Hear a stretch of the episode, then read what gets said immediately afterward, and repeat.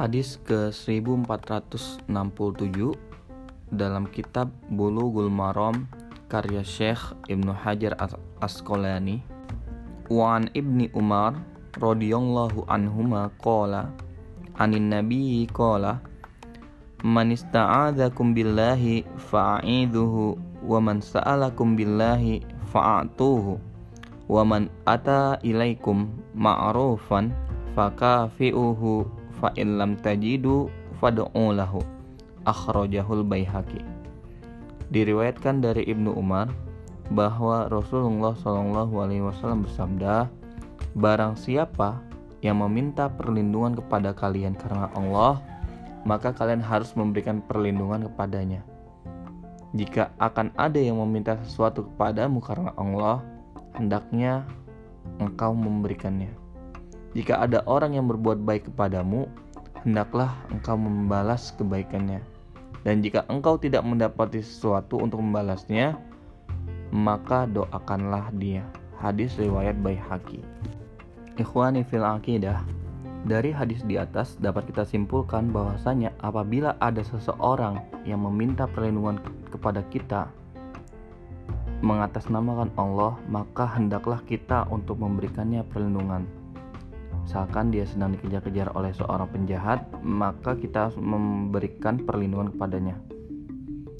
Tetapi dalam konteks ini, apabila dia yang dikejar telah melakukan sebuah keburukan atau kejahatan dan dia mengatasnamakan Allah, maka kita tidak boleh melindunginya. Lalu yang kedua, apabila ada yang meminta kepada kita sesuatu dengan mengatasnamakan Allah, maka kita hendaklah memberikannya. Seperti contohnya ketika kita melihat ada orang fakir miskin yang membutuhkan bantuan kita, entah itu berupa uang ataupun berupa makanan, maka hendaklah kita memberikannya. Akan tetapi konteks ini akan berbeda ketika ada orang yang meminta suatu hal yang buruk dan mengatasnamakan Allah. Contoh, ada orang meminta kepada kita uang untuk membeli narkoba atau untuk membeli rokok atau untuk membeli senjata tajam yang akan digunakan untuk merampok.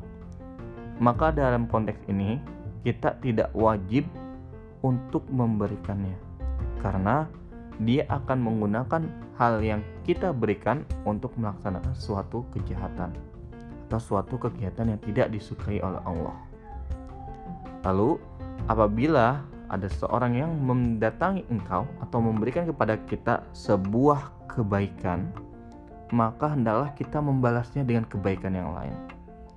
Akan tetapi, kalau ternyata kita belum mampu untuk membalasnya dengan sebuah kebaikan, maka paling tidak kita harus mendoakannya. Wallahu a'lam bishawab.